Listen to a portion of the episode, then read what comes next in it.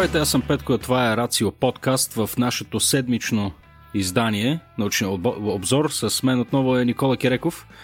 Човек е известен с това, че иска да превърне всяка мускулна клетка в висококачествена мозъчна тъкан. Точно, точно обратното на моето верою. Никола, Никола изглеждаш, изглеждаш страхотно, здравословно, слабичък, но, но за сметка на това с огромен, с огромен ум и затова си ни е полезен. Виж, аз целия от друга страна съм изведен от чиста претенция и от нищо повече. А, така че радвам се, радвам се, че си с нас. Още повече всъщност се радвам, че най-накрая Любо се завърна в нашия ефир. Yes. Аз, за разлика от вас двамата, не съм в нито на крайност, но вследствие на това не съм и никъде.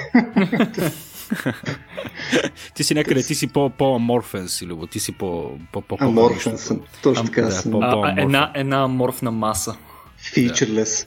Страхотно, точно това, съм, точно това съм искал да бъда като съм бил малък, винаги. Мисля да съм нещо, което е недефинуирано, като е, отурман на... Като отурман на Лъвкрафт малко, да знам. Получи ти си, получи ти си. Как си, Любче, какво правиш? Еби, в продължение на, на две седмици си гледам как ме изчупям микрофона, но за сметка на това трябваше да проведа плюс безкрайно сколове с шити микрофон, където серия хора ми казват, а, не те чуваме. Yeah. И, да, that happened. А, момчета, Имам, имам, а, имам едно въпросче към вас. В смисъл, yeah. сега последните две седмици така имах една идея повече свободно време, като не си говоря с вас, което беше страхотно, живото не ме развиете погрешно. А, Починал си си, сигурен съм. Абсолютно беше, беше магия. Абе, ние починахме, трябва да ти Давай нататък. Какво искаш да питаш?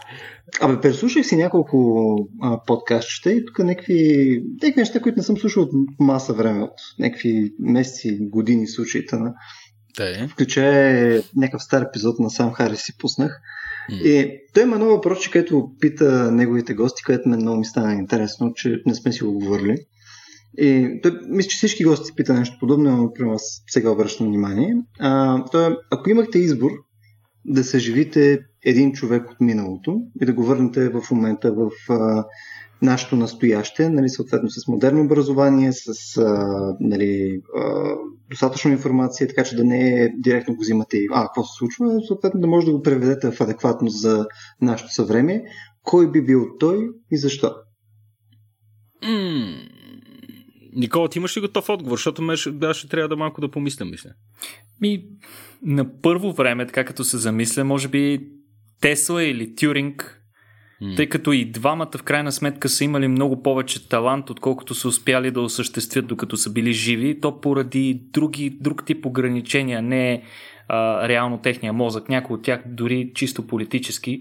Може би а, нашите слушатели а, са чували какво се е случило с Тюринг, а, бащата на, на съвременната информатика и на теорията за изкуствения интелект.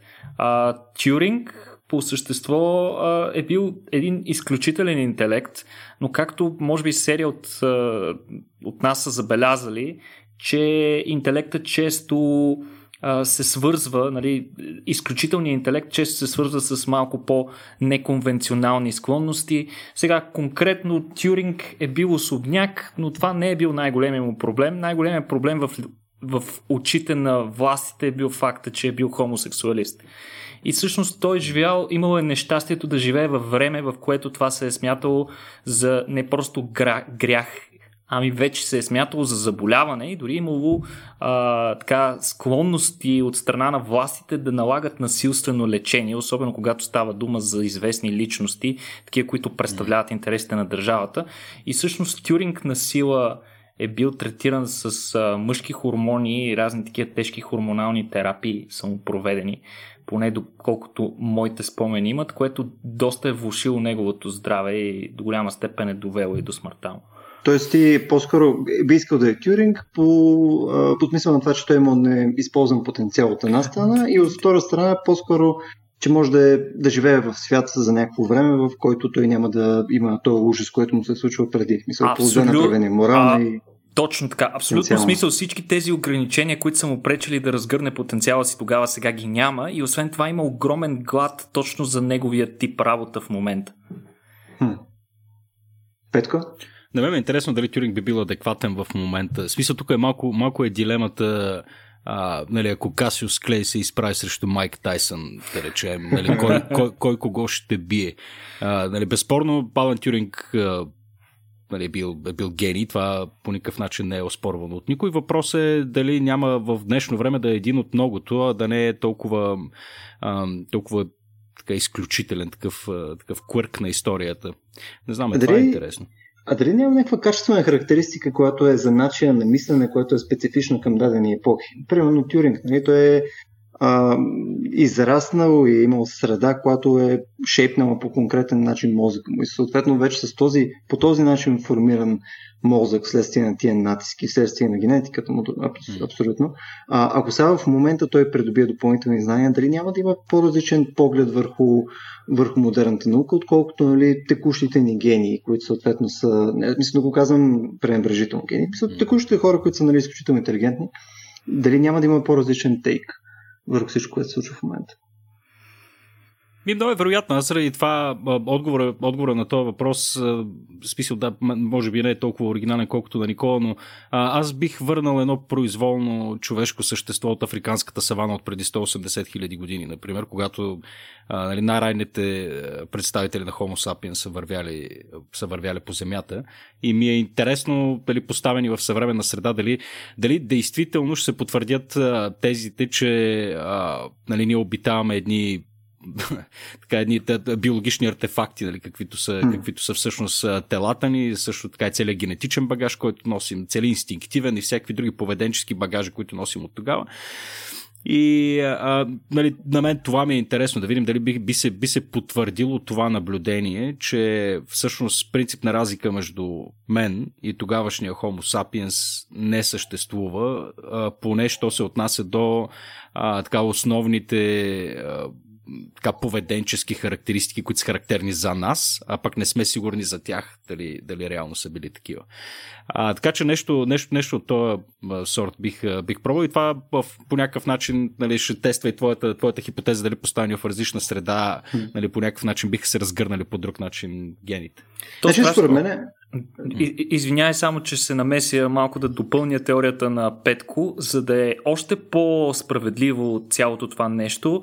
Аз пък бих върнал не просто обикновен човек, ами едно новородено Homo sapiens от... А-а за да може ние да го хванем, за да го хванем от началото, за да е, за да е справедливо, да има време той да се обучи, да, да заживее в тази среда, в която живеем и ние и да видим а, тогавашния, нали, а, генетичното отстояние на сегашните хора спрямо от тези, примерно преди 45-50 хиляди години, а, какво, до какво е довело, до каква степен този човек би могъл да се интегрира в нашето общество или до каква степен би могъл да бъде полезен. Между другото, много се радвам, че Стоян Ставро не е на този подкаст, защото ще да се развика колко неетично е това и как смееш и детето и т.н. нататък. А ти, Любо, освен Хитлер, кой друг би върнал? Бе? Чакай, чакай, чакай малко първо да ти коментирам твоето, да чакай. Айде, коментирам. Ма не, защото е, дали, представям си как е, нали, съответно връщаме някой от е, саваната съответно и за година, година и нещо вече може да чете, да пише, ползва Фейсбук. Вече Програмира поства, на Java. Да, вече поства, че 5G ни убива и така нататък. Аз съм сигурен, че за това ще са му необходими нали, отрицателно количество а, години. Mm. Така че да влезе в адекватност. А между другото, ако трябва да говорим дали ще има съществени разлики, аз залагам на не. Мисля, спрямо тебе със сигурност ще има съществени разлики, защото ти по-скоро пречеш на Homo erectus, колкото на Homo sapiens, но това е друго. И това подозирам, че ще има някаква съществена разлика. А, Хитлер не би го върнал, Просто не влизай защото... в този разговор, бе, провокирахте този път.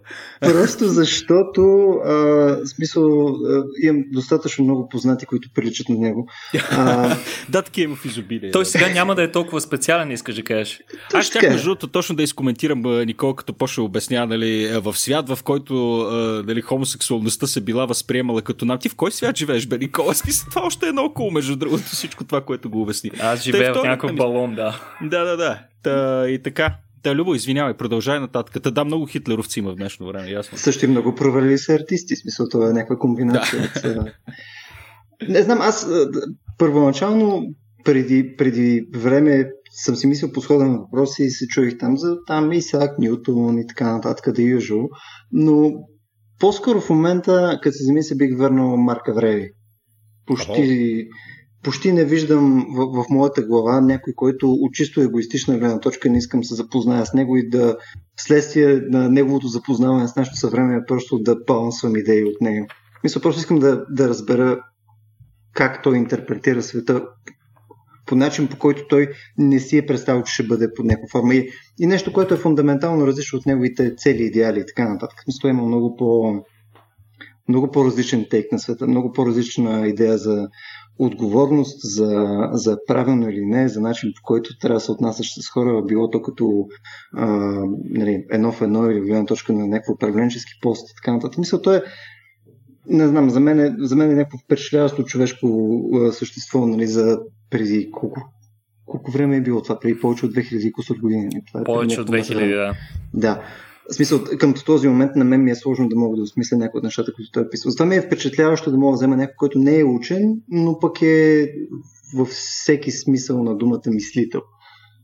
Интересен да. за мен. То тогава, между другото, този тип антични мислители, които са чеда на тогавашните древногръцки и древноримски школи, почти всичките е страшно интересно да ги върнем, да видим как биха възприели сегашната, за тях според мен, антиутопия.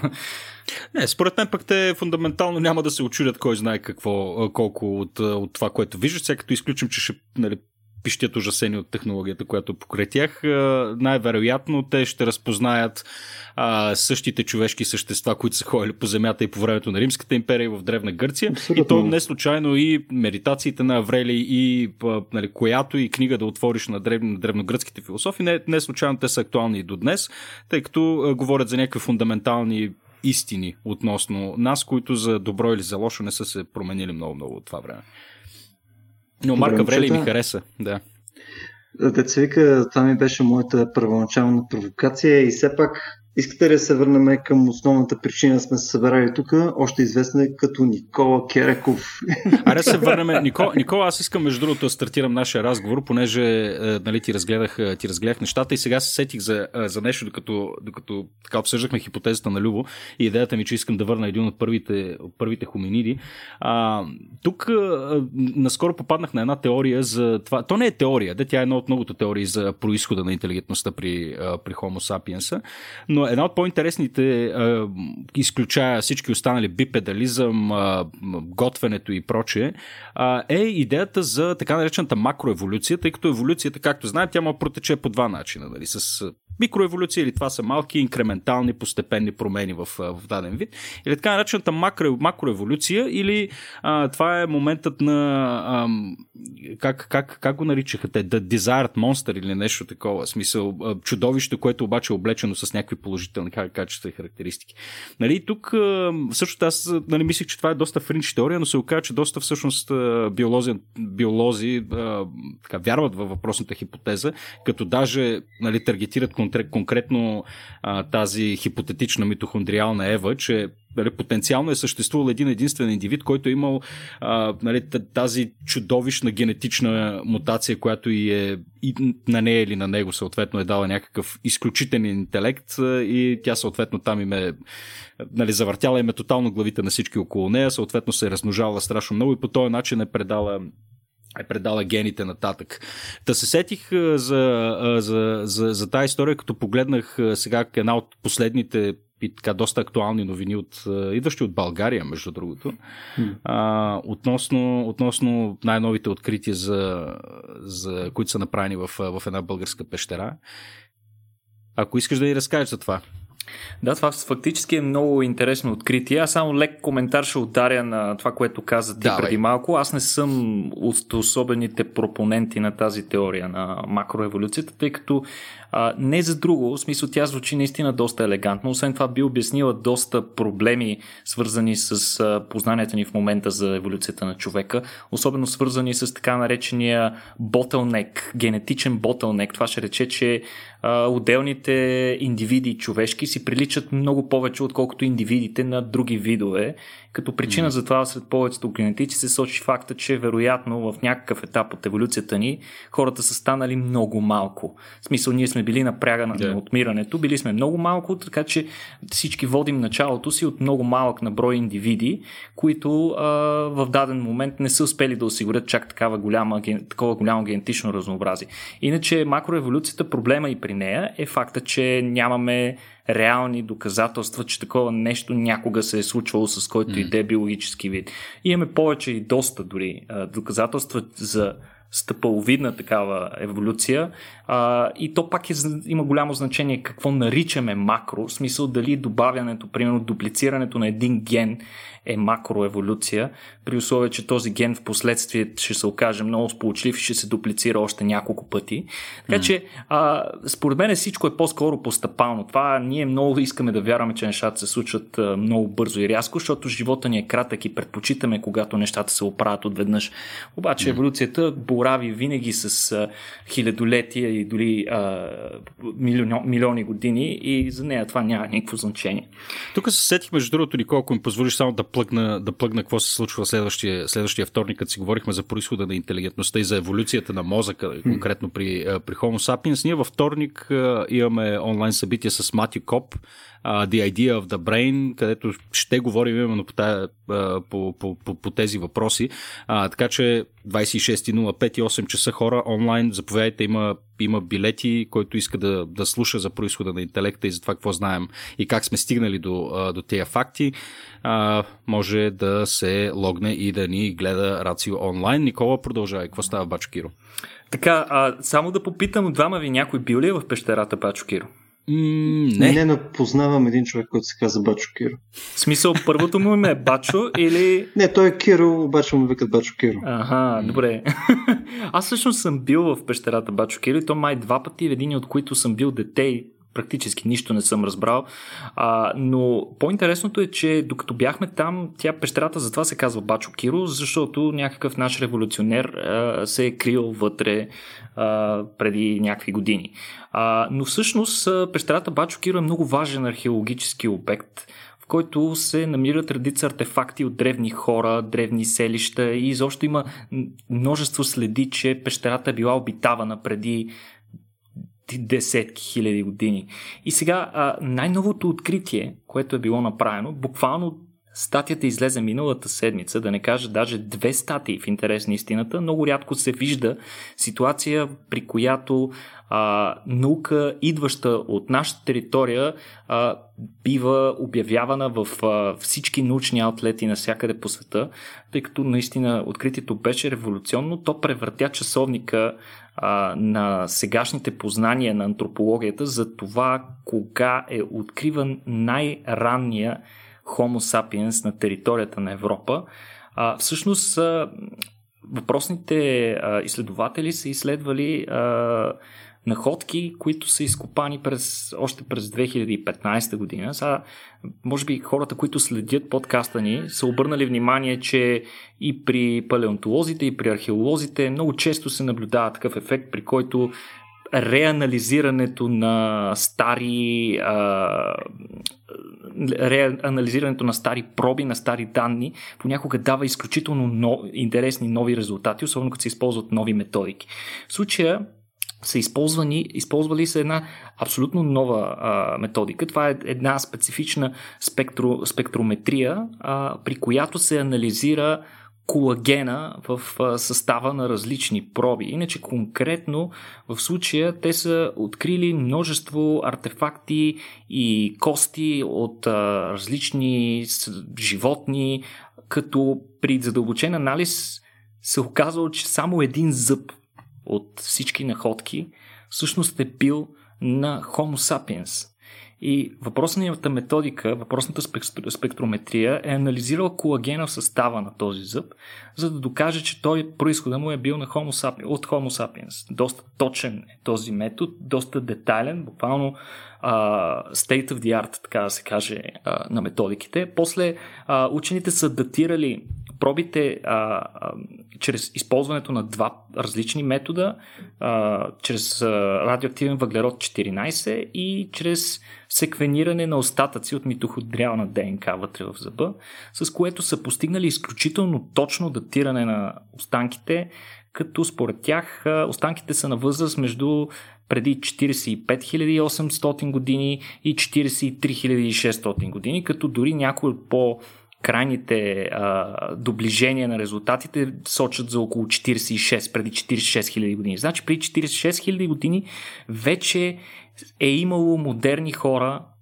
на територията на нашата страна. Сега това не е особено изненадващо, предвид факта, че общоприет, е, е, общоприет път така, на Homo sapiens от Африка към Европа при всички случаи преминава през Близкия изток, след което се разделя. Част от Homo sapiens отива на изток към Азия, а друга част се отива на запад към Европа, като разбира се, в крайна сметка те стигат и до Балканския полуостров. Сега, по-интересното е, че освен откритието на въпросния човек, който е най-стария откриван Homo sapiens на територията на Европа, учените са открили редица артефакти, като кости от животни, върхове на стрели, кремъчни остриета, включително са открили медальон, медальон от зъб на пещерна мечка. Не знам, това сигурно трябва да си бил Yeah, yeah. Доста, доста як гай, за да заслужиш да носиш медальон Все направен пак- от зъб на пещерна Никола- мечка. Все пак, Никола, много хора биха интерпретирали новината, като той тип е бил първия българин. Такова, нали? Той не, не, Крали не е Марко. иммигрант от Близкия изток, е, каквато е фактологията. нали? Той е първия българин. Видимо. Как няма сгъне мечка? По-интересното е, че а, в, в тази пещера са откривани а, вече, преди това са откривани свидетелства от а, наличие на неандерталци тази пещера. Откривани са други обекти, които са подобни на него. И освен това, въпросният медальон, символиката, така, начина на изработката му ужасно много прилича на подобни медальони, намирани във Франция, които са доказателство, че са дело на неандерталци. Което идва да, идва да покаже много интересни резултати, че а, може би е имало, даже почти със сигурност е имало период на коекзистенция на двата вида, при която те, освен че а, нали, са се, може би хората, които ни следят, знаят, ние сме говорили вече за това, че са се били, че са се яли, че са правили други неща, които водят до обмяна на генетичен материал, но в крайна сметка Как, как, какви са, чакай Секс. Значи били секс. са- Прави се секс. Точно така, яли са се. и тия три неща. В А, смисъл стандартен брак, нали? Аз не виждам какво. Но, но, но данните сочат, че е, освен такъв тип обмен имало и културен обмен, при който а, Homo sapiens до някаква степен наследил част от а, методиките а, и културното наследство на неандерталците. Това е а, страшно интересно, много провокативна теория. А, както казах, а, статиите са публикувани едновременно в две научни списания, в Nature и в Nature Ecology and Evolution. А, екипите са българо-немски, а, така че те първа а, допълнителният анализ на данните и допълнителните разкопки може да ни разкрият още интересни неща. Мен това, което най-силно ме притеснява в това изследването, е, в това изследване е зъба. Мисъл, з- един зъб, са, той може да значи много. Са, хубавото е, че зъба не е оформен на медальон. М. Това е много важно. Защото, нали, можело да говори друго, че в този момент някой друг е надделявал. Но въпреки това, все пак е необходимо да намерим и допълнителни кости, за да разберем и повече за това как са се чувствали нашите предци по това време. Ами, доколкото разбрах, аз гледах някакви е, интервюта с е, главният археолог, който всъщност е водача на експедицията от българска страна. А сега, защо не си го записах това име, за да, за да го похвалим човека? Ние може да се чуем с него, да видим да, да си, и да си поговорим. А, но а, той разказваше, че там прогресът е изключително бавен. Примерно всяка година те напредват с около нали, между 15 и 30 см в слоевете надолу. Нали? Някаква изключително дълга, продължителна и по същество отекчителна работа, за да се открият новите находки, тъй като, нали, естествено, знаем с какво боравят, трябва да са изключително внимателни. Така че предполагам и такова нещо ще се намери, но е въпрос на някакво време. Не знам. Да, да, при всички случаи там и не е въпроси на хора и на човешки труд, тъй като трябва да се работи доста внимателно, всичко трябва да се а, картира, да се опише, в правилния контекст. В смисъл не е като това, което сме свикнали в Индиана Джонс, копаш, копаш, виждаш кост, вадиш, да. а това е най какво си. Това е какво си. Добре, а, Никол, аз искам те метна малко към другата новина. Тук малко на тъга ще ги карам нещата, за да мога да пъда такова. Сега аз, понеже като човек с две хлапета, не случайно го повтарям това постоянно тук, за да могат хората да разберат, що ми е болна главата в някакви аспекти. А, а, постоянно дали чета някакви неща за човешко развитие, за а, сега, как човешко развитие няма преди self-help неща, нали, говорим за говорим по-скоро дали, за детско развитие и за, и за всичко останало, да съм дали, колкото се може по-адекватен като родител. Не се справя много добре, но във всеки случай попадах на нещо много интересно а, по отношение на, на близнаците. Аз, например, не знаех, че те още в отробата на 14-та седмица а, нали, понеже те, нали, споделената отроба между двамата близнаци, на 14-та седмица те вече започват да се да демонстрират някаква форма на социално поведение и показват първите етапи на социално учене и наблюдавали са как двата плода те нали, започват да се, да се докосват, започват да се докосват един друг много по-често, отколкото докосват нали, там около плодните нали, стени и всичко останало, като го правят с нали, изключително внимание и фокус, като най-интересното всъщност е, че наблюдавали са, че когато приближават там ръчичката или там кръчето, с което се докосват до областта на очите, тогава се действа изключително, изключително внимателно нали, от страна на докосващия. Нали, това на мен ми беше много интересно, тъй като едва ли не излиза, че близнаците имат някакъв така, своеобразен head от всички нас в своето така, социално възпитание и, обро... и, и, и обучение. Та, реших да го спомена това нещо, тъй като видях, че имаш и ти някаква новина за, за близнаци а това между, другото, това между другото, което казваш, аз не се бях замислял, но ти си абсолютно прав, че реално повечето от нас в отробата на майките си сме били абсолютно сами. Mm-hmm. Докато близнаците а, са два плода, т.е. те са подложени на един цял ред допълнителна стимулация, mm-hmm. която при всички случаи се отразява и на развитието на мозъка им. Това е изключително интересно. Не съм се замислял до този момент, но наистина ти, ти, си, ти си прав и интересно по какъв начин си комуникират а, вътре в а, организма на майката, но пък смея да твърдя, че това с разпознаването на окото и различни части от тялото със сигурност плода не е способен на това. Тук вътре си говорим на абсолютна тъмница, където очите са им абсолютно недоразвити, така че mm. тук съм склонен да бъда по-скоро скептичен. Добре, да, в интерес на истината, смисъл, ние това наблюдаваме ли го да кажем при вече а, не задължително близнаци, но да кажем две деца, които са на сходна възраст, които растат заедно, т.е. Нали, братче, сестричи и така нататък. В смисъл спрямо единични деца, в смисъл, които растат сами. Аз, аз често казвам не Идеята е тази социална адекватност съществува ли като някакъв феномен, който някой от вас е чувал, нали, принципно при деца, които не растат сами?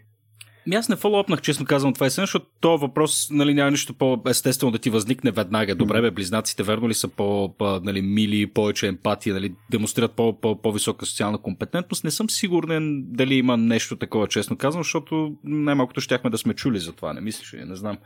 Но си струва да се провери, да. И е доста трудно, вероятно, подобно нещо да се измери, но пък не е невъзможно. Имаме достатъчно голяма извадка, само трябва някой по-амбициозен изследовател да го подхване.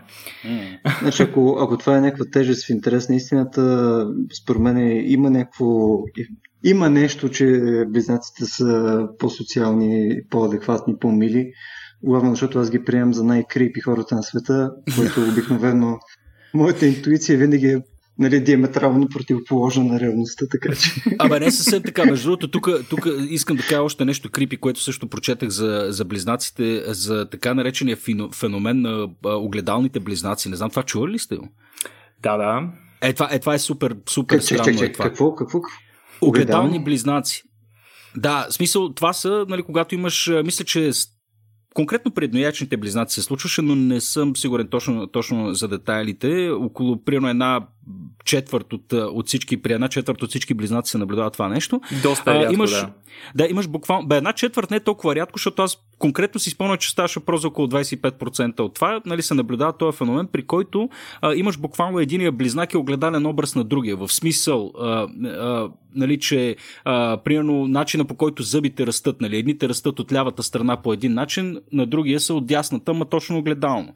Примерно е такъв, такъв тип неща, включително са наблюдавали и а, нали, примерно единия развива рак в в десния си бял дроп, другия развива рак в левия си бял дроп. Нали, буквално огледални характеристики. се, се наблюдава. Да, е, това, това на мен също. Това го четох в Scientific America, между другото, беше преди известно време, да си го спомням. Да. Това специално да, за рака I'm calling bullshit, но но другото не го знаеш, че съществува като феномен. Между да, да, смисъл това... Да вкарам що... малко сайенс в цялото нещо. Що бе, що, що Колин Буш, смисъл такива, такива тумори, тумори, които са а, нали, ракови, ракови тумори, един е възниква в лявата, другия е възниква в дясната, нали, когато да не забравяме, че рака има много силна генетична нали, предразположеност. Това зависи какъв да дали не е. Естествено, да, да, да. Тук, между другото, само ще ти подчертая начин, по който Никола каза, сега тук искам да вкарам Чайте малко наука да и буквално ми разпута. кажи, Никола, кажи сега, разби ми тези. Не, не, напротив, в смисъл, това, което си прочел е доста интересно, но това не е най-интересното. Покрай тях има и интересни неща, свързани с поведението им. Например, често се наблюдава, че един от двамата близнаци е леворък, другия е деснорък. Mm-hmm. А, и включително а, се наблюдават и, и, и разни други, а, да го наречем, дори малформации, при, коя, при които разположението на някои органи в тялото им а, е леко различно спрямо другия индивид, включително и изместване на сърцето в противоположния край. Mm-hmm. Това до голяма степен, според съвременните представи, тези така наречени mirror twins, се дължат на факта, че значи, тук в момента да да поясним ясно, че става дума за едноячни близнаци. Mm. Как се образуват едноячните близнаци? Те се образуват, когато малко след а, а, оплождането, при което сперматозоида се слива с яйцеклетката и се образува зигота, малко след това тази зигота вторично се разделя и от двете маси а, от клетки, които се получават, се получават два независими плода, които имат абсолютно един и същи кариотип, иначе казано, една, един и същи геном. А, сега, конкретно при Mirror а, близнаците, каква е разликата спрямо по-конвенционалните такива, това е факта, че това разделяне най-вероятно се е случило малко по-късно, когато вече тази маса от клетки от която са се образували те, вече е достигнала на някакъв по-задълбочен етап и вече се е заложила уста на симетрия. И след това разделяне, тъй като те се разделят през някаква част от уста на симетрия, е, е, единия развива едната симетрия, от другия развива противоположната. Но колкото по-късно се случи това, толкова по-предразположени са съответно близнаците да имат тежки или поне един от двамата да има по-тежки генетични разстройства и заболявания. Но при немалка част от тях са си видимо съвсем нормални. Мирър, не мирър, басло че и при тях левия тести се по-голям от десния. Това мисля, че е универсална човешка характеристика при мъжкия пол. Еми, това можем да го, може да го изследваш, Петко. Смисъл, точно Петко, изследвай го. Да, да. Ще да сме, но... Ще пускам, ще пускам обява, да. А, ох, трябва, трябва, да пуснем, трябва да пуснем линка към най-откаченото анатомично медицинско устройство. Мисля, че се казваше трихометър или нещо от този сорт, а, което представлява една редичка от а, Теси. Еми, те са навързани, навързани са всъщност, навързани са, представете си, като, като камъчета, като гърлица навързани с нарастващи размери и всъщност това се използва за да се оцени размера на тестисите при мъжете, като съответно най-малките а, камъчета, така да се каже, а, са признак на заболяване и най-големите също, така че има някакъв, а, има, има някакво средно равнище, където е, може да приемем за нормата. Тоест да имаш големи топки в крайна сметка не винаги е хубаво нещо. Ами да, в никакъв случай. те, те големите, големите топки, между другото, при бозайниците не са ли и признак за скачаме, скачаме, и скачаме към много друга тема. Петко. Не искаш, да, не искаш, ли, искаш ли да говорим за близнаците? Добре, да, да, се върнем, да, се върнем на близнаците. Че, че, само секунда, само секунда. Как се пише? Трихометър? А, Чай, сега ще, ще се опитам да го намеря, но ще го, качи, ще го, качиме, със, ще го качиме със сигурност след това, за, специално за нашите а, зрители. Мен, мен това ми е по-интересно ти как ще си избереш собствения, нали? Това е ясно. Да, давай, давай Никола. А, да, Значи до тук си говорихме за едноячни близнаци, които, както казахме, могат да бъдат нормални, но могат и да бъдат мирър. Има и няколко други различни вида, но а, освен едноячните, всички знаете, че има и двоячни близнаци. Сега какво е а, особеното на двоячните? Значи едноячните близнаци са до някаква, по, до, до някаква степен плод на някакъв инцидент. В смисъл, те не са по никакъв начин генетично обословени. Иначе казано, в семейства на близнаци не се раждат повече близнаци. В повечето случаи. А, докато при двоячните близнаци се оказва, че не е баш така. В смисъл, изглежда, че нещата там са по-наследствени и освен това, а, появата им пряко зависима от възрастта на майката. Сега, защо това се случва? И изобщо, нека си представим а, как е изглеждал света, нали, до тук си, преди малко си говорихме за древните хора от преди 45 50 хиляди години, нали, как са живели. Ясно е, че тогава не е имало организирано а, здравеопазване, а, вероятно не е имало и акушерогинекология като такава. А, така че а, раждането, а, самото, самия факт, че носиш два плода едновременно в тяло, което поначало е еволюирало а, с стесняване на таза, за да поддържа способността ни на бипедално предвижване, т.е. да се движим изправени на два крака. Това е свързано с стесняване на таза, което е свързано с доста сериозни а, проблеми при раждане, особено при нас хората, които а, носим плодова, нали, жените носят а, плода много по-дълго от а, други човекоподобни и съответно плода се ражда с доста голяма глава. Пък а, главата, черепа няма много възможности да, да варира в размера си по време на раждане и така нататък и така нататък. Така че при всички случаи да носиш два плода създава риск. Риск, който е видим и при всички случаи а, в този случай а, има риск както за майката, така и за децата. И а, този риск е действително или да се родат мъртви децата, или дори майката да умре при раждането. Сега защо а, тогава, а, тъй като двояшните близнаци са следствие на оплождане на две независими яйцеклетки. Само, че който си спомня от уроците по биология в началното училище, би трябвало да си спомня, че обикновено цикъла а, на репродуктивният цикъл на жената така наречения менструален цикъл, с, който е на 28 дни и така нататък, е винаги свързан с отделяне на една яйцеклетка от един от двата яйчника. Само, че очевидно, за да се получават двоячни близнаци, има ситуации, в които се отделят повече от една яйцеклетка. Защо това се случва? А, това е много интересна тема и всъщност се вълнува редица учени, които са започнали а, да правят по-задълбочени изследвания, използвайки статистически данни от различни държави. Там те са установили, че а, при, при жени, които имат по принцип повече деца, а, майките, които имат близнаци, често имат като цяло по-голямо потомство. Повече здрави деца раждат в рамките на репродуктивната си възраст.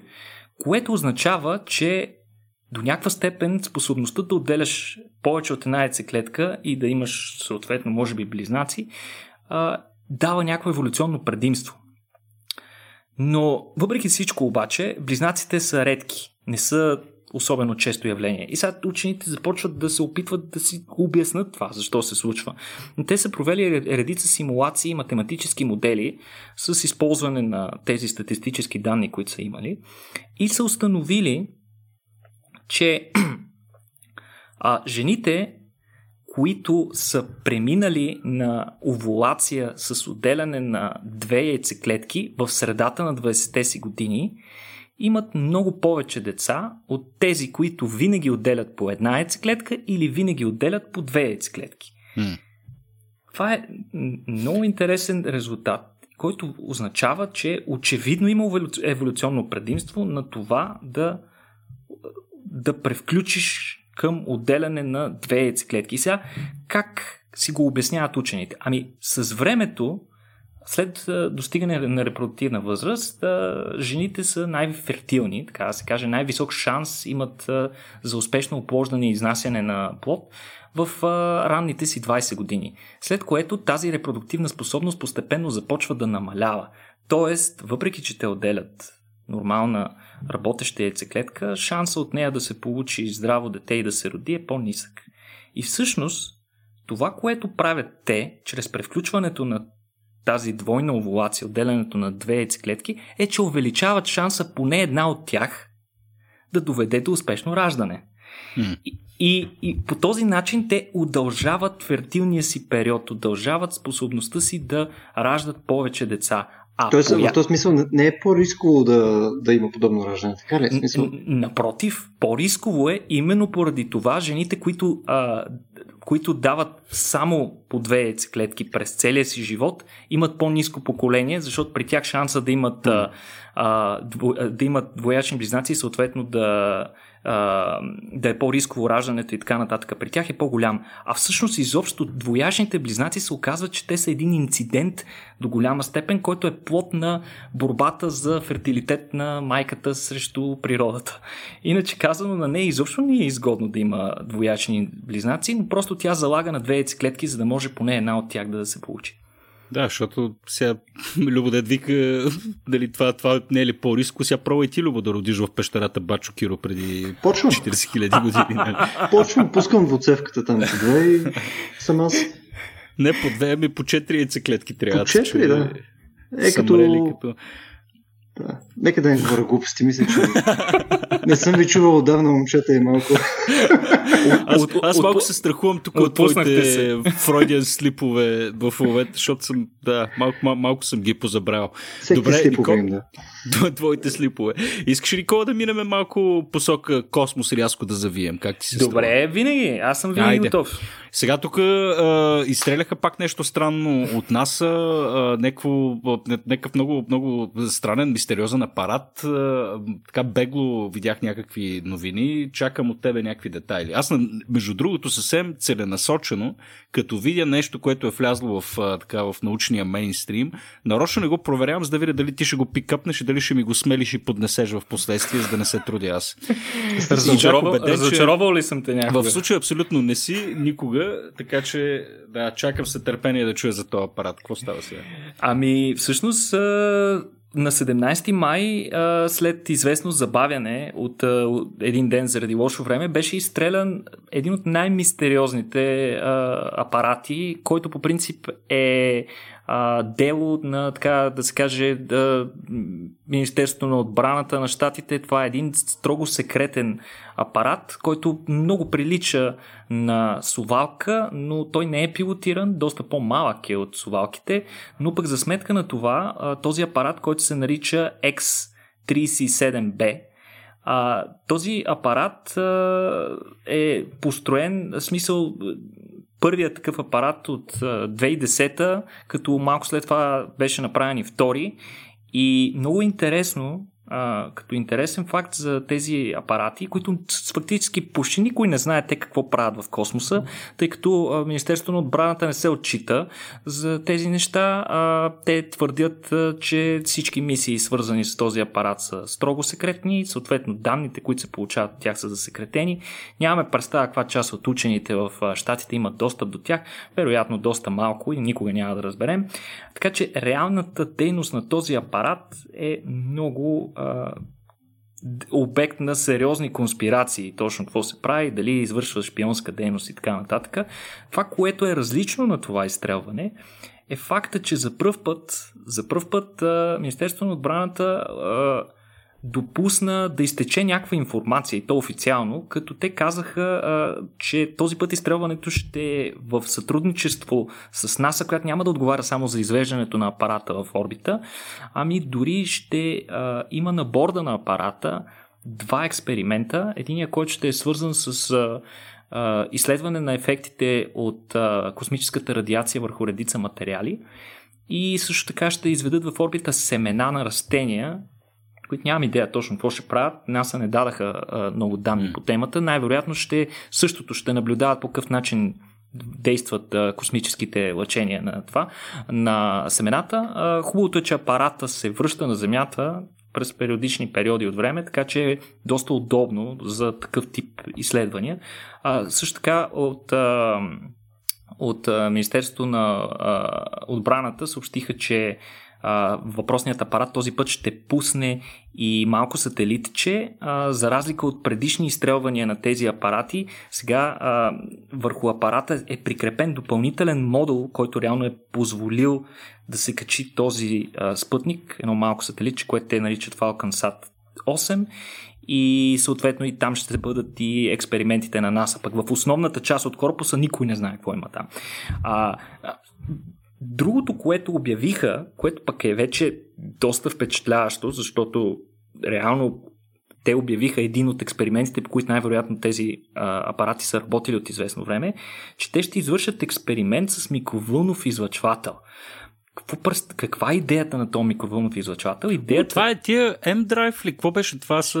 Не, не, е не, не, не, не, не, не толкова. M-Drive е а, един концепция за космически двигател с използване ага. на микровълни за задвижване.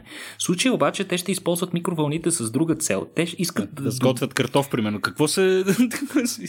При... до... Много добре се насочваш, между другото. А, идеята им е да добият енергия чрез използване на соларни панели на борда на апарата, след което тази енергия да бъде преобразувана в космоса в а, в а, микровълни с частота 2,45 ГГц и тези микровълни да бъдат изпратени към Земята, където приемник да ги вземе, да енергията, която съдържат те и да я преобразува в електроенергия. Идеята, uh.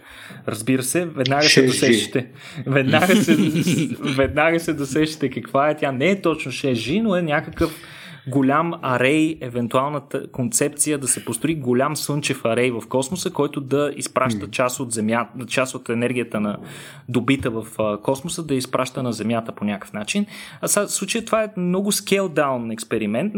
Просто идеята им е да видят доколко е ефективен е този метод. А, иначе, за тези а, апарати само искам да ви, да ви дам това, което ние знаем до момента. Както казах, те работят от 2010, като, за, а, като от тогава до днес тези два апарата имат общо 7 години и 10 месеца прекарани в орбита. Тоест, тия апарати почти не кацат. Като последното кацане на такъв апарат беше октомври месец миналата година, когато се завърна един от двата, след престой от 780 дена в космоса. Така че те си като една малка космическа станция. Значи тия, тия 100% са натъпкани с някакви сензори, с които слухтят и гледат неща. Абсолютно. За да седят толкова дълго горе, трябва да има причина за това.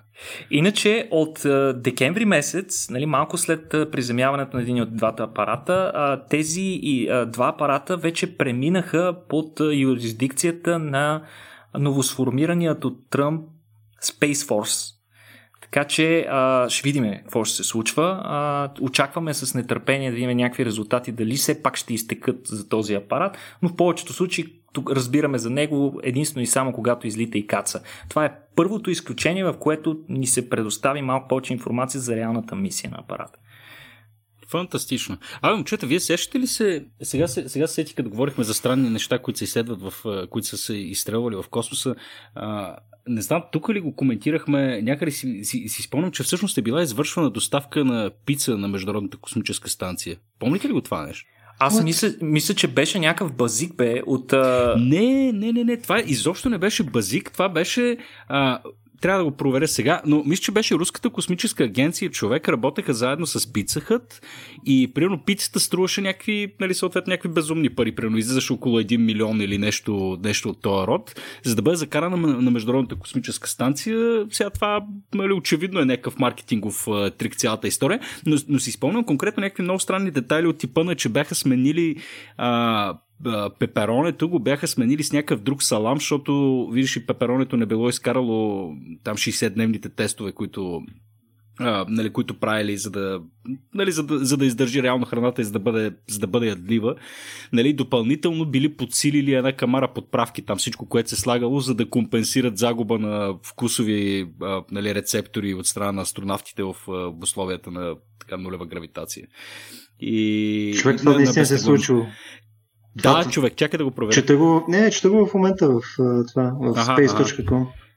Иначе, ага. иначе беше много интересно. Аз пък съм слушал а, запис на американските астронавти в американската част на Международната космическа станция, които са гледали някаква обява, докато са си браузили в нета на някаква нова а, нов доставчик на пица, който а, основната им маркетингова стратегия била ние ще доставим безплатно където и да сте. И, и фактически те звъннали, обадили се а, по мобилния си, и имаше запис как звънят на човека и казват и си поръчват, като изрично питат, ама нали, където и да сме, нали, на американска територия, върши работа. И, и ще е безплатна доставката. И Чпич от другата страна казва, да бе, безплатна е, няма проблеми. И така, добре, ние сме на Международната космическа. И те такива, къде? И, и той ние сме на Международната космическа станция, аз съм еди кой си астронавт. И, беше, много, беше много трогателно. Пич от другата страна се гипсира страшно. Това ще... така, че... Представяш ли си, представяш ли си съпорта в съпорт центъра там, приема на whatever, Доминос или Пица Хът и някой ти за съм на Международната космическа станция. Да веднага затваря човек. Няма... Това е, така ще ти треснат телефона, че изобщо не се обаждаш от космоса. Uh, ужас. Добре, еми с какво продължаваме нататък? Искаш, Давайте, още, момчета... искаш още малко палеонтология? Давай, имаш 10-15 минути преди да ме изгонят от стаята. Ужас. буквално, буквално. Това, това беше най-очарователното признание. Нали? Ама абсолютно. Крадеме си минутки от близките. В детската спалня съм в момента и бебето трябва да спи. Буквално ще ме изгонят. Подкаст, не подкаст. Ако ще от Международната космическа станция се обаждам. Добре. Потропат ли на тия двери? Това е. Давай нататък, да. А, освен големите открития, свързани с останки от древни хора, а, тази седмица се обявиха и едно много интересно откритие, а, което е направено а, в, а, мисля, че беше в а, Северна Америка някъде. А, какво са открили там? А, всъщност в Южна, извинявам се. А, там са открили голяма група гигантски сънливци, които са открити в пещера. А, тази пещера а, е съдържала нали, останки в Еквадор, е въпросната пещера, и е част от катранена яма. Така, катрана е такъв един продукт подобен на нефта, който се образува от време на време и понякога има способността да, като залее някакви останки, да ги консервира в много добре запазено състояние. Това се е случило и с а, въпросната находка, която се състояла от а, почти 700 кости, които над 500 от тях всъщност са установени, че са на такива гигантски сънливци. Това са едни от най-емблематичните създания от а, мегафауната, гигантските бозайници. Конкретно там са открити 22 животни, след като са анализирали костите, са установили, че те са на 22 животни, които са на различна възраст, живяли някъде между 18 и 23, преди 18 и 23 хиляди години. И а, нали, трябва да кажем, че въпросните сънливци а, са живеели на Земята преди, от, от преди около 4,3 милиона години, но са умрели преди около 11 000 години. Не без нашата помощ, интересна истината. А, но ние знаем много малко за тях. А това откритие ни дава възможност факта, че откриваме на едно място много животни на различна възраст, примерно 15 възрастни, едно почти възрастно, такова подрастващо и, и 6 съвсем дребни са животни. А, факта, че намираме толкова такава голяма група, означава, че те най-вероятно са живеели на група, тъй като има животни от различна възраст.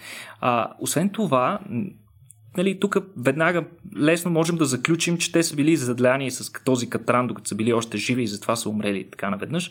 Но всъщност, а, така като истински криминолози, палеонтолозите са изследвали допълнително, не са се предали и са установили, че а, всички тези кости, които са намерени в един слой, с сравнително малко седимент между тях, което означава, че всички са живяли по едно и също време, а, и са умрели едновременно, а, са установили, че там точно няма катран. Катран е бил някъде над тях, т.е. той е бил излян на много по-късен етап. Следователно, нещо друго е довело до тяхната смърт. И какво според тях се е случило? Значи, най-вероятно, място, където а, са били намерени, едно време е било някаква waterhole, нали, някакво блато, такъв малък воден басейн, където животните са се киснали, което най-вероятно е доста ни говори и за тяхното поведение, но в а, останките около, около тях те са установили огромно количество растителна маса, но не каква да е, а смляна растителна маса. Което какво говори Петко? Говори, че животните са акали където са живеели. И После, що са изчезнали? Защото са дебили. Иначе казано, те са напълнили а, въпросната си яма с изпражнения и учените са толкова смели да направят предположение, че по този начин те са натровили водата, в която са живели и всички са се изпонатръшкали, най-вероятно са умрели от това. Wow. Това, това, това е доста... И, и аз така реагирам. Викам, добре, чак, чак, това е прекалено, нали? В смисъл, това не може да се случи. Кое, кое животно ще е толкова смотано? Между другото, хората са точно толкова смотани. Ние продължаваме да се ребо там, където пием вода на много места по света. да, между другото, това беше добро уточнение. Особено ако това е темза, между другото. Но, но... Както разбрах вчера. но, но, но, но аз в а, типичния си оптимистичен а, начин на мислене по отношение на човешката раса бях а, забравил това. Имах нужда от някакъв, имах нужда от някакъв друг допълнителен пример за това. И те, а, всъщност учените разказват, че това се случва и до ден днешен с а, съвременните хипопотами в Африка които да, всички знаете, че те живеят на такива големи групи, които обикновено са харем с много женски, един доминиращ мъжки и доста малки. А, но а, те доста са териториални и си защитават въпросните водоеми, където обитават и само там си се киснат и тъй като се хранят с а, голямо количество растителна маса, не я обработват много добре и отделят огромно количество изпражнения. И сега при, проблем при тях се получава при засушаване, когато а, климата е необичайно сух за даден период, тогава а, тревата и растенията около водоема и в него изсъхват и не могат да виреят. Следствие, което няма какво да пречиства водата и във водата започват да се трупат токсини, следствие на което а, а, а пък от жегата нали, водата се изпарява, намалява и нивото, пък по този начин токсините се концентрират във водата и до момента в Африка се установяват такива масови измирания на натровени с, нагълтали се с изпражнения хипотамчета. А, това, е, това е скандално, но, но, но трябва да се замислим, нали, искам да дам едно измерение за, за, за древните гигантски сънливци. Това са животни с дължина до 6 метра и тегло до 6 тона. Значи... Да, между другото, сега гледах някакви артистични репрезентации на това как е изглеждало това чудовище и да не забравяме, че то се е изправило на задните си два крака. Значи, това да. са 6 метра, голямо колкото слон същество.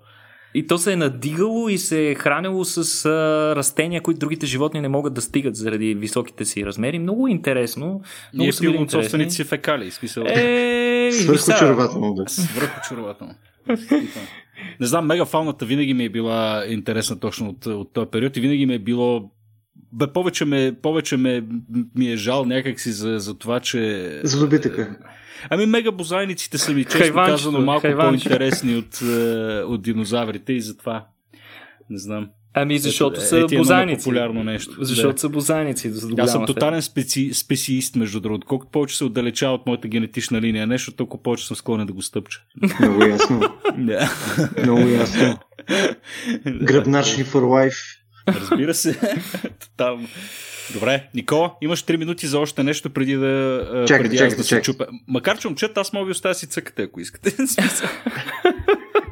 Значи, чакай, само, само секунда, защото според мен имаме една тема, без която няма как без да Без която не можем. Ама ако искаш, да, ако искаш да завършим с нея, пък да кажем някои думи за короната, да не кажете, че пак свършваме на ниска нотка. Стига с тази корона, моля. Айде, искате ли един път без корона? Айде без корона Нещо, да го тази караме. Тази седмица сме без корона. Аз направихте, направихте Киреков тъжен. Направихте да. Киреков тъжен. Да следващия път ще има двойна корона. Добре, де, да. тогава моля да кажа добрите новини само, набързо. Да, да, окей, okay, айде. Позволявате ми. Айде. Еми, имаме първи успешни резултати от клиничното изпитване на най-новата вакцина на Модерна. А, Модерна не е някаква а, засукана дама. Това е една голяма фармацевтична компания, която, която между другото е фармацевтичен стартъп с стойност над 1 милиард, т.е. е от групата на кого? От групата. А, Любо, Любо го знае на, термина. Google, Tesla, не, не, от какво? От групата на така наречените еднорози. Така се наричат, така се, така се наричат стартъпи с стойност над 1 милиард долара. Те вероятно а, от тая новина нататък вече са поне 2 или 3 милиарда долара. Точно така. Това беше, yeah. освен това, първата, а, първата компания, която стартира клинично изпитване за коронавируса. Това беше първото официално клинично изпитване, което беше стартирано, с което акциите им скочиха с 30%. Който ме слуша да не, да не каже после, че аз съм му казвал да купува акции. Не съм но а, трябва да ви кажа, че след обявяването пък на първите резултати от това проучване, акциите им скочиха още, така че сте изпуснали момента да си ги купите. А, сега какво всъщност се случва там, какво представлява тази вакцина, само няколко думи ще кажа. Тя е изключително нов тип вакцина, такъв тип, какъвто в момента нямаме в употреба. А, те, всички сме чували, че обикновено ваксините съдържат а, или жив умалмощен вирус, или убит такъв, или части от този вирус. И тези части се инжектират в организма на човек с цел да предизвикат имунна реакция и да се развие имунитет срещу тези компоненти на вируса или срещу самия него, ако е жив. И в последствие, ако го срещнем, да сме защитени. Сега, а, стратегията на Модерна е много различна. Те вместо да инжектират, вместо да, да вкарват в хората части от вируса, те вкарват генетичен материал, който кодира части от вируса. Конкретно в техния случай те дори не вкарват ДНК, а вкарват РНК, информационна РНК. Това е една молекула, основната молекула, която съдържа информацията за от която се правят протеините, пък които са изграждащите елементи на всичко в нашата клетка. И въпросната идеята им е, че като инжектираш това информационна, тази информационна РНК, тя ще влезе в дадени клетки, те ще експресират протеини, които конкретно в случая става дума за S-протеина или повърхностния протеин на коронавируса, ще го експресират върху нормални клетки, които вече пък ще изглеждат като заразени от този вирус. Те няма да са заразени, те ще им, имат само повърхностните молекули, но за имунната система те ще изглеждат заразени и тя ще развие имунна реакция срещу тях и ще развие съответно специфични антитела и клетъчен имунен отговор, с което да се защити, без да е необходимо да изкараш вируса. Сега, а, въпросната компания са тествали а, техния а, техния, тяхната кандидат вакцина върху 45 здрави доброволеца в Штатите. Мисля, че основно в Штатите бяха. Доброволци са на възраст между 18 и 55 години и те са тествали три различни дози на своята вакцина 25, 100 и 200 микрограма. Като са установили, че всички Всъщност, трябва да кажем, че това е клинично изпитване level 1, нали, първо, първо ниво на клиничното изпитване. В този етап, обикновено, медикаментите, които се тестват, не трябва да показват някаква съществена ефективност. Това, което те трябва да покажат на този етап, за да продължат да бъдат тествани, е да покажат безопасност. Така че този етап обикновено се тестват различни концентрации, за да се види при коя има най-малко странични ефекти и изобщо да се провери дали няма опасност от използване на дадения медикамент.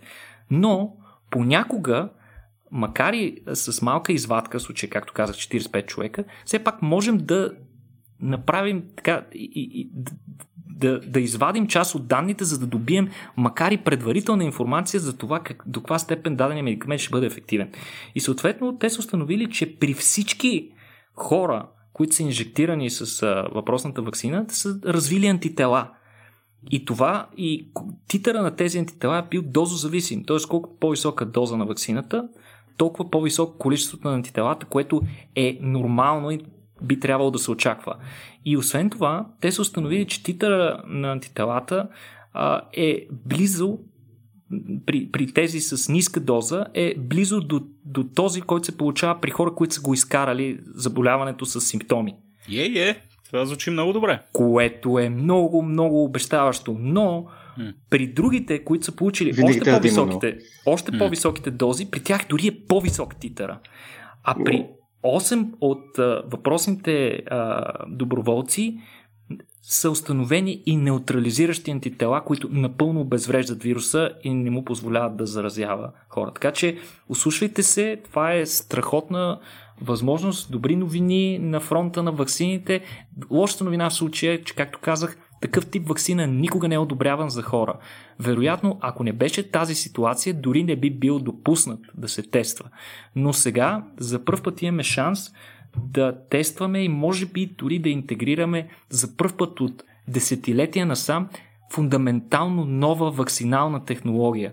Използването на а, генетичен материал, за да се получи имунен отговор. Може би вакцините, вакцините на бъдещето може би ще бъдат такива. Да, това звучи като една доста модерна вакцина. Абсолютно. Но, но също това подозирам, че е новата тема на антиваксерите на цяло. Нали, ето сега в момента никой не гледа и сега нещо, което никога не е тествано, сега ще ни чипират. И, да. Виж сега, пичо, аз, аз трябва да тичам. Аз знам, че а, а, Любо иска да говори за пардящите пингвини, най-вероятно. Познах ли Любо? Да, не са точно пърдящи, нали, Никола? Така да нещо, някакъв газ там изпускат и аз предлагам да не жертваме, нали, в името на нашите патреони, на хората, които си отделят по левчето, в името на това, че една огромна софтуерна компания с огромни традиции, нали, на цели 51 години нали, успешни разработки, които в момента си търсят талант, а, и подкрепят този подкаст. В името на всички тия хора и, и партньори, които ни подкрепят, моля ви обсъдете пингвините, които пръскат някакъв райски Добре, успех, Петко. Знаеме, знаеме, че твоето родителство винаги към свърст федерацио и не те мразиме заради това за сега, така че си свободен. Точно така, точно така. До скоро, Петко. Петко. Добре, Никола, позволи ми само да прочета изречението, поради което ще си говорим за пингвините. Значи ти си написал, пингвините изпускат огромни количества райски газ, който има странен ефект върху учените, които ги изследват. Ами... В смисъл, как... дай ми малко контекст първо, нали? Как, как го изпускат този газ? А... Само райски газ ли?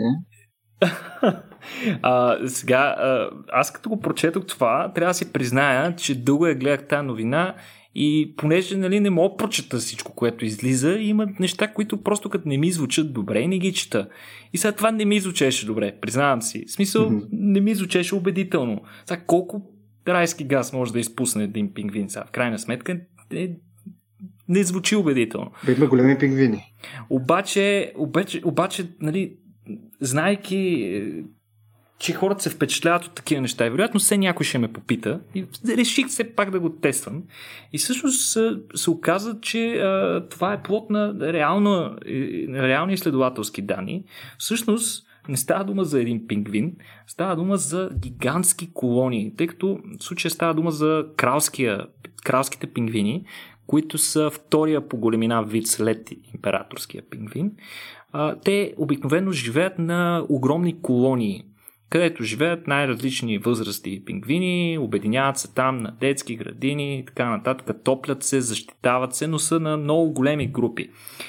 И а, тъй като те колонията сравнително обитава една, едно място, а, всъщност те и, и, и, и дефекират на същото място, което ме навежда от, отново, ме, отново ме върна на гигантските сънливци, но явно не е толкова рядко, Любо.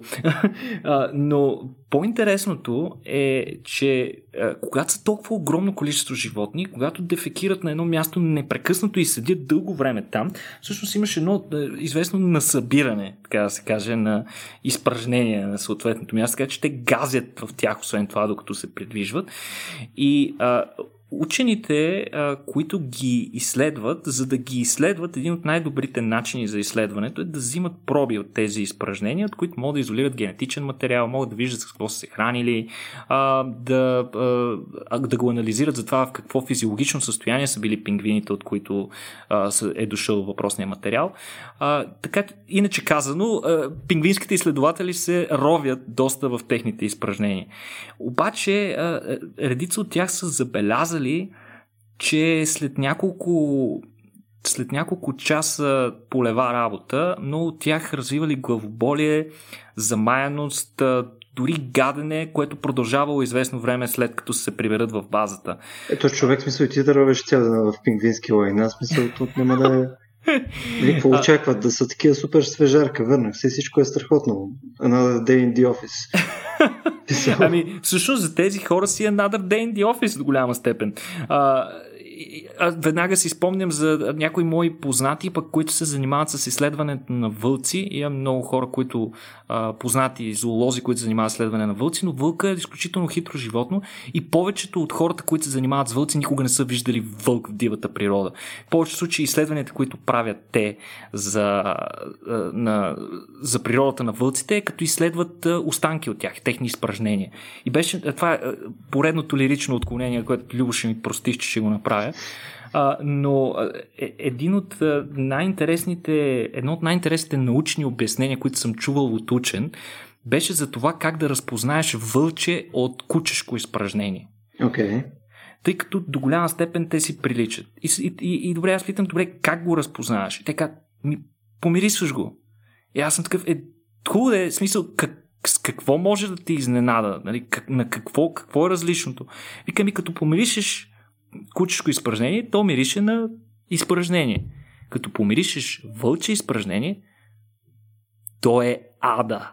Това е термина, който използваха те. То е ада. Казаха, няма как да го сгрешиш. Не можеш. Най-лошото нещо, което си подушвал през живота си, е вълчето изпражнение. Ама защо това е? Защото не обработва толкова добре храната си? Или... Най-вероятно, най-вероятно заради бързия метаболизъм и факта, че се хранят с... А, трябва да се нахранят много бързо с а, животни, а, ядат козина, също така ядат и мърша. мърша да. Да, да, най-вероятно на това се дължи. Но да се върнем на пингвините. Всъщност, изследователите, които са обърнали внимание на този ефект върху учените, са решили да изследват въпросните изпражнения. Какво съдържат те? Най-вероятно те са се ориентирали, че трябва да е нещо летливо, което влияе. Нещо, което се отделя като газ от изпражненията, което влияе на изследователите. И те са установили, че те са всъщност много богати на райски газ което е огромна нали, изненада. Райския газ е динатриевия токсид. Той се използва и до момента а, като опойващ газ при някои заболекари. Не е толкова популярен в а, България, но въпреки това в чужбина особено доста се използва. А, той има такива анестетични опойващи а, качества, когато е концентриран. А, по-интересно е защо го има в изпражненията на пингвините. Ами всъщност всичко идва от храната им. Храната им е много богата, тъй като те се хранят основно с крил и с риба. И този тип храна е много богата на азот. И те с изпражненията си, е, те нямат нужда от толкова много азот в организма си. Голяма част от него трябва да го отделят с изпражненията си отделяйки го с изпражненията си, той не съдържа, така да се каже, пингвините не пръскат директно опойващи газове, а по-скоро изпражненията им след това а, биват подложени на допълнително а, метаболитно разграждане от бактерии, от което се отделя въпросния а, диазотен оксид, който има този интересен опойващ ефект върху изследователите. Тоест, Мен дори да стискат, няма да излезе от тях, а трябва да си остане отделно трябва да поседи малко. Трябва да поседи. Страхотно. Това е типа информация, която аз очаквам от нашия подкаст и се надявам. Как си живял сме... без нея? Как си живял без нея? 10 от 10 всеки път за типа информация, която конкретно аз се интересувам. Надявам се всеки един от вас, който в момента слуша, които се надявам, че са повече от мен и Никола, да е оценил, да е оценил това високо качество на съдържанието, към което се стремим винаги. И, Никола, аз ти предлагам с това да приключим за днеска. Деца вика, минахме вече час и 15 минути. Надявам се да е било интересно наистина на всички. А, ще направя само един апел, който мимолетно Петко направи, излизайки тичайки към своите две деца. А, в момента продължаваме основно да се издържаме нали, нашата малка организация с а, практически Patreon, а, с а, нали, серия а, малки ивенчета, които са безплатни, принципно ги правим с дарителски билети и така нататък, тъй като нормалните ни ивенти в момента по очевидни причини не, а, няма как да ги провеждаме. Така че ако този тип съдържание ви харесва, ако искате повече да чуете за пингвини, които не точно пръскат, обаче в крайна сметка изпускат по някакъв начин райски газ следствие на серия процеси, които доста дразнят учените, ние сме вашите хора, а може да отидете на patreon.com slash raciobg и да ни подкрепите там. Ще сте в добра компания на 50 плюс души. Тук отново да отворя на скоба. Всеки един, който ни подкрепя в Patreon, може да се джойне в нашата група в Discord. А, там като цяло много бихме искали лека по лека да си изградим едно комьюнити, с които си говорим за бъдещи потенциални абсурдни теми и неща свързани с наука също така, а, за които си говорим в този подкаст. Така че, отново, ако имате желание, може да ни джойните там. Също така, Искам да благодаря на Software AG, а, които са нашия партньор за месец май. А, Software AG са едни от малкото партньори, с които ние в момента си позволяваме да работиме, някой с който нали, споделя не само нуждата ни от средства, но също така и са типа хора, с които искаме да може да се асоциираме. Мисля, че вече за пети път го казвам, но много бих предпочел да не трябва да промотирам охлаждащи боксърки и биомет, така че радвам се, че можем да си партнираме с фирми, които всъщност са по-близко до това, което ние правим и съответно оценяват това, което ние правим. А, ако се кефите на а, разработки, които са една идея по-сложни, съответно вие се занимавате под някаква форма с програмиране и така нататък. А, един от адекватните начини, които може да ни съпортите е да проверите софтуера AG и да видите дали не е нещо за вас. И мисля, че това е от мен. Никола, пропускам ли нещо? А, само да кажа, уреда за измерване на размера на мъжките тестици се казва орхидометър. Ще прикачим специален линк за това. Орхидометър. Да, това специално го споменавам за всеки, който имал геройството да остане до края на подкаста, за да ви покажем, че има смисъл, има бонуси. Това е като, като финалните надписи на края, да, да, между другото, последния път, когато бях на кино, а, гледахме филм, който свърши. И, нали сещаш, че някои филми накрая след финалните надписи имат допълнителни сцени и излезе и, и, и се чу на микрофона от уредбата някой, който каза филмът завърши, няма да има финални сцени. Беше скандално, беше скандално. Просто Ау, човек, аз виждам то наистина като гривничка. Като гривничка е, да, то е. Те са си на, на едно и всъщност лекаря, андролога, реално проверява на място. Поставя ги до да. теб и вижда. Така, ще, сложим, ще сложим тази гривничка, между другото, като снимка, само че нямам идея кои са хората с 1 до 10. В смисъл, какво се случва там? Това е, това е по-малко от бял. В смисъл, това не е сериозно. Ема, как това е. Да, е. да. да. да Смилян. Да. Смилян. Чизус, Никола. Добре, хора, надявам се, че сте ни изтърпели и до нови срещи. До нови срещи от мен.